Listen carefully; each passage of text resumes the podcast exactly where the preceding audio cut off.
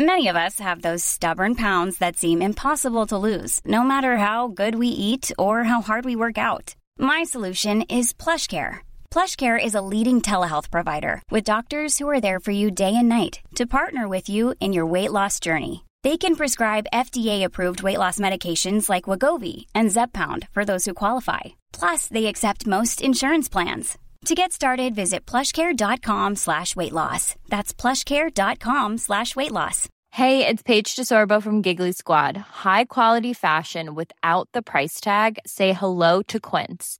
I'm snagging high-end essentials like cozy cashmere sweaters, sleek leather jackets, fine jewelry, and so much more. With Quince being 50 to 80% less than similar brands. And they partner with factories that prioritize safe, ethical, and responsible manufacturing. I love that. Luxury quality within reach. Go to quince.com slash style to get free shipping and 365 day returns on your next order. Quince.com slash style.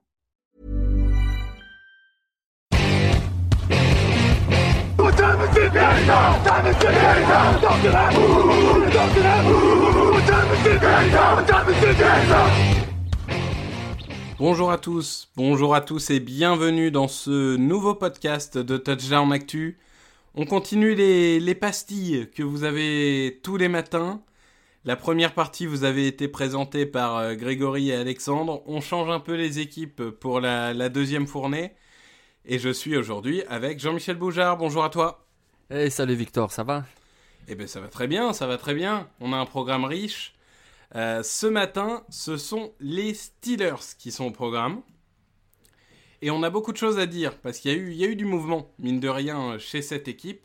Donc comme d'habitude, on va vous, dire les principaux besoins. On va faire une petite mock avec des profils, expliquer un peu quel joueur pourrait correspondre euh, aux besoins d'équipe euh, en fonction. Et on terminera évidemment avec notre petite pépite. Au niveau des besoins, on, est assez d'accord euh, sur les, quatre besoins principaux. Le premier, c'est offensive tackle, puisque Villanueva euh, à gauche est parti. Le deuxième, c'est running back. Il n'y a pas vraiment de départ, mais la réalité est que les Steelers étaient 32e l'année dernière euh, en course. Le troisième, c'est cornerback, avec notamment Nelson qui, a été cut. Donc là, la question, c'est qui euh, pourrait être cornerback euh, numéro 2 Et le quatrième, c'est centre, puisque Morky Sponsi a pris sa retraite euh, après, euh, j'ai plus exactement, mais quasiment une décennie de domination à ce poste. Donc clairement, là, ça fait partie des joueurs, ça fait un grand vide. Ça fait longtemps que les Steelers se sont pas posé la question de qui va être leur centre dans cette, euh, pour, la, pour la prochaine saison. Donc on rentre tout de suite dans le vif du sujet. Et pour le premier tour, tu as donc adressé le besoin peut-être principal, celui de garde du corps côté aveugle de Ben Roethlisberger, celui de tackle gauche donc, avec un profil très intéressant qui est le tackle de North Dakota State, Dylan Radens. Alors dis-nous, pourquoi tu imagines ce joueur comme étant un parfait euh, fit pour le système Steelers? Ben voilà, comme tu l'as dit, ils ont besoin absolument d'un tackle offensif. Et pourquoi 12 Parce que ben, déjà, ils vont rater les, trois meilleurs. Ils vont rater Sewell, ils vont rater Dariso, ils vont rater Slater. Mais 12, attention, on en parle peu, mais c'est un excellent tackle. Alors, il est hyper athlétique. Il est un petit peu léger, mais finalement, c'est ce qui, euh, ce qu'ils avaient avec Villanueva. Quelqu'un de grand, de pas très costaud. Quelqu'un qui bouge très bien ses pieds. Euh, c'est quelqu'un qui euh, est très bon en protection, mais comme il joue à North Dakota State, une équipe qui courait beaucoup, il est aussi très efficace pour le jeu au sol, notamment avec ses qualités athlétiques, c'est-à-dire que dès l'engagement, il prend rapidement l'avantage sur euh, son opposant, et puis il ouvre des brèches. Et moi, il me fait penser à un joueur déjà en NFL, c'est David Bakhtiari des Packers.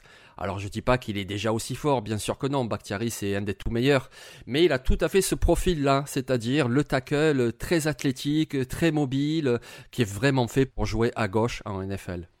Oui, je suis d'accord avec toi. C'est en effet l'interrogation, c'est qu'il joue dans un système très porté sur la course. Donc on sait qu'il est excellent en course. Il est un peu plus euh, brut ou en tout cas non testé au niveau de la passe, mais ça restait quand même très bon ce qu'il a fait. Il n'y a pas de problème. Il y a toujours la petite interrogation de quand tu viens de deuxième division, même si c'est North Dakota State, et on a expliqué plusieurs fois que c'était une université très prestigieuse, mais l'adversité est pas extraordinaire, mais comme tu l'as dit, je pense que ça sera un vrai apport. Et on le disait, le jeu de course 32e l'année dernière, si on peut avoir un joueur qui aide aussi sur ce domaine, ça soulagera Ben Roethlisberger, parce qu'il n'y a pas que la protection de passe qui va soulager euh, notre cher ami euh, Big Ben, mais s'il y a un jeu de course qui est performant, ça soulage beaucoup un quarterback. Donc euh, c'est vraiment un point qui est excellent. Moi j'avais sélectionné Samuel Cosmi comme alternative, qui est un excellent joueur dont on aura l'occasion de, parler dans d'autres pastilles. La réalité, c'est que il y a beaucoup de très bons tackles qui peuvent être pris entre 15 et 30 et qu'à un moment, il y aura des choix à faire selon qui est disponible ou pas. C'est vrai que euh, Radens, c'est peut-être un de ceux dont on peut être le plus sûr qu'ils seront disponibles. Après, euh, c'est, ça reste à draft, c'est quelque chose de difficile à prévoir. Au deuxième tour, et alors là, on va pas être d'accord. On est d'accord sur le poste. On est d'accord sur le poste, mais pas sur le profil. Tu nous as choisi Aaron Robinson.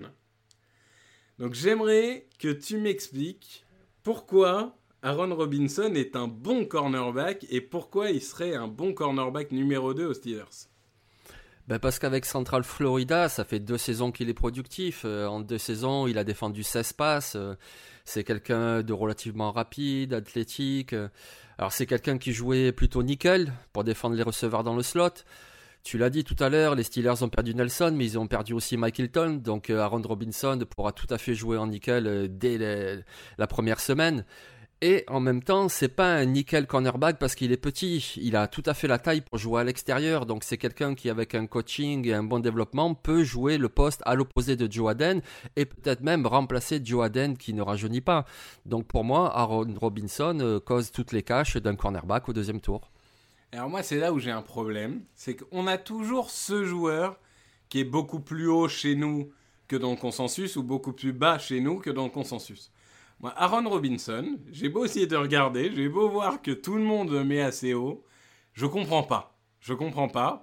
Je le trouve lent, mais alors à se retourner, on a l'impression qu'à chaque action, s'il si, a en face de lui un receveur rapide, on a l'impression qu'à chaque action, il va se prendre une passe longue. Je... Peut-être que c'est un biais, hein, parce que j'ai regardé quelques matchs, j'ai peut-être pas regardé les bons. Mais en tout cas, c'est vrai que euh, je suis d'accord. Il, a le physique pour l'extérieur, donc l'idée de dire il n'a joué que slot, c'est un faux débat. J'ai un peu plus de mal avec sa rapidité et avec, on va dire, sa capacité de réaction et sa capacité à se retourner. Donc moi, c'est vrai que j'ai été parti sur un joueur que j'aime beaucoup plus, euh, qui, est excellent en presse, qui est rapide, qui est intelligent, c'est Eric Stokes, que, que moi j'adore personnellement. Alors c'est pas un grand playmaker, hein, parce qu'il a 4 interceptions cette saison, mais vous irez les regarder, vous verrez que il n'a pas eu à se forcer pour les faire. Mais, euh, mais vraiment, moi, c'est un, un, joueur que j'ai au-dessus, et s'il est disponible, je prendrai largement devant Robinson. Dis-moi. Oui, ben, s'il est disponible, moi je prends Stokes avant Robinson. Mais c'est ça le problème. ne sera pas. Bah non, je pense pas. Je veux dire, on parle du deuxième tour, mais de la fin de deuxième tour. Donc, euh, moi, je vois pas Eric Stokes disponible à ce choix-là des Steelers. C'est ça le truc, quoi. Non, mais je comprends, je comprends. Après, c'est vrai qu'Aaron Robinson en soi, enfin, il y a un moment, je je suis pas scout professionnel. Si tout le monde le trouve bon, c'est que j'ai juste euh, pas réussi à voir le truc, hein, c'est tout. Mais c'est en tout cas un choix intéressant parce que c'est un choix. Euh, on va dire que c'est un joueur dont on parlait peu euh, au début de la saison et qui peu à peu euh, arrive de plus en plus dans les discussions. On arrive au troisième tour. un tour où il est raisonnable de prendre un coureur, pas comme le premier. c'est ça, ouais. Et donc, au troisième tour, on a pris euh, celui qui avait créé le débat lorsqu'on avait fait le, classement des coureurs. On l'avait mis sixième, mais on avait expliqué que c'était un peu plus compliqué que ça. C'est Sheba Ebarb. Donc euh, dis-moi pourquoi le coureur d'Oklahoma State est pour toi ton choix en troisième tour. Bah déjà parce qu'on parle de disponibilité, parce que je pense que s'ils ne partent pas au premier tour, Najee Harris et Travis Etienne partiront au deuxième à coup sûr. Je pense qu'au deuxième, aura aussi Javante Williams, le joueur de North Carolina. Donc là, on est sur le troisième tour, en fin de troisième tour, qui sera disponible. Et je pense que Shuba Hubbard pourrait être disponible. Voilà un joueur que s'il s'était présenté l'année dernière à la draft, aurait été justement parmi les meilleurs running backs choisis, les premiers running backs choisis Il a fait une saison 2019 fantastique, une saison 2020 un petit peu moins bonne et donc du coup on a un petit peu des questions. Alors le joueur explique qu'il jouait un petit peu blessé, donc ça a limité un peu sa production. Mais l'un dans l'autre, Chuba Hubbard, ça reste un mix de taille, de puissance, de vivacité. Il a vraiment tout pour être un running back numéro 1 en NFL. Et donc je pense qu'au troisième tour, c'est un bon pari à prendre.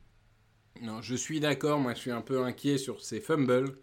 Mais, euh, mais c'est quelque chose qui peut se corriger parce que ça a l'air d'être plus un problème de placement des bras que, vraiment un, problème de, physique ou autre. Moi j'avais, j'avais fait une alternative, mais alors là encore, ça dépend de la valeur que les gens donneront au poste de centre.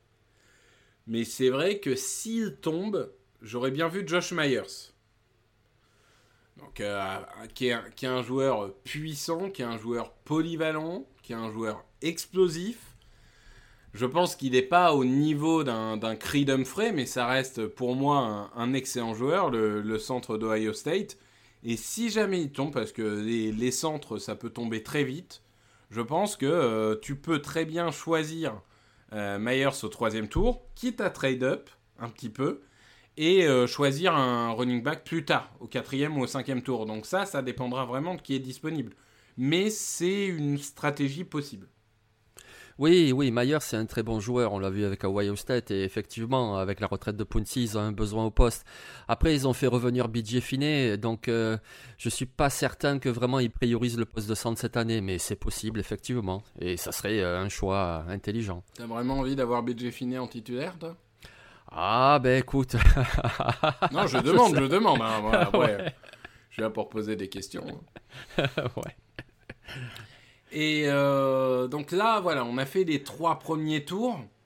Juste un petit mot dans les tours 4, 5, 6, 7. Un, poste peut-être qu'on n'a pas évoqué, ou toi tu penses qu'il faut euh, rajouter de la profondeur. Euh, un, poste qui serait intéressant pour eux à, explorer? Ouais, moi je pensais au poste de Edge parce qu'ils ont perdu Bud Dupri. Alors, euh, bon, ils ont toujours TJ Watt qui est extraordinaire sur un côté. Ils ont le jeune euh, Alex Highsmith euh, qui montre de belles choses aussi. Donc, il n'y a pas d'urgence. C'est pour ça qu'on va en fin de draft. Mais je pense que c'est vraiment la position à laquelle tu penses pour un Edge, quoi. En, tour numéro 6, par exemple. Moi, je pensais à Janarius Robinson de Florida State. Parce que c'est un joueur. ça. Ouais, c'est mon slipper, ma petite pépite, ma friandise. C'est, euh, c'est un joueur qui est grand, qui est agressif. Alors, il était complètement perdu avec Florida State, puisque cette université a complètement coulé. Mais il a tous quand les même joueurs étaient perdus. Euh, à part à Santé Samuel, ils sont tous perdus hein, cette année. Mais, euh mais même lui, il a été performant avec Florida State. Tu de ses matchs, tu le vois dans les matchs. Donc, euh, alors après, il est brut tactiquement. C'est vraiment un pari sur le potentiel. C'est pour ça d'ailleurs que c'est un sleeper, que c'est pas un joueur des trois premiers tours. Mais il y a du potentiel. Et moi, je pense que ouais, en sixième, euh, voire peut-être septième tour, ça serait un bon pari, Janarius Robinson. Non, mais c'est clairement un besoin. Enfin, le, le départ de deux prix ne nécessite pas forcément d'avoir un nouveau titulaire. Tu l'as dit, il y a du monde mais d'avoir un peu de profondeur, un, joueur qui peut euh, créer le, surnombre et, la surprise, et c'est en effet un très beau profil. Moi, du coup, je suis un peu ma logique, où euh, on était parti sur un centre au troisième tour, et où du coup j'adresse poste running back un peu plus tard, et du coup je vais vous parler de Larry Rountree, euh, running back de Missouri, qui, malgré une université, enfin, malgré une ligne moyenne, malgré un quarterback moyen malgré des coachs qui ont changé, etc., a toujours été performant. Toujours. C'est un joueur que j'aime beaucoup. Alors par contre, c'est vraiment un coureur. Il n'est pas là pour recevoir le ballon. C'est pas son, domaine. Ça...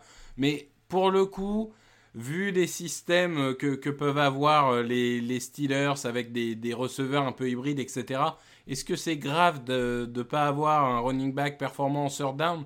Je suis pas sûr, globalement. Donc, euh, et puis tu peux toujours compléter avec un joueur un peu plus puissant ou, un joueur un peu plus habile de ses mains. Mais c'est un coureur sûr. Il n'est pas excellent, mais il est bon. Il est bon partout, il est constant, il réussira toujours les bonnes performances.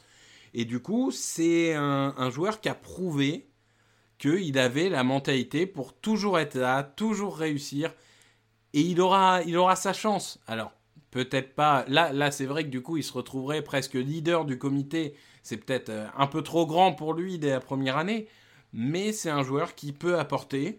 euh, sur first down, sur second down, et, c'est vraiment quelqu'un en qui euh, j'ai une grande confiance personnellement. Oui, c'est un bon joueur. Moi aussi, j'aime bien ce joueur, Larry Rountree. Et en plus, ça ferait un bon comité finalement, parce que le coureur puissant, ils l'ont déjà avec Benny Snell.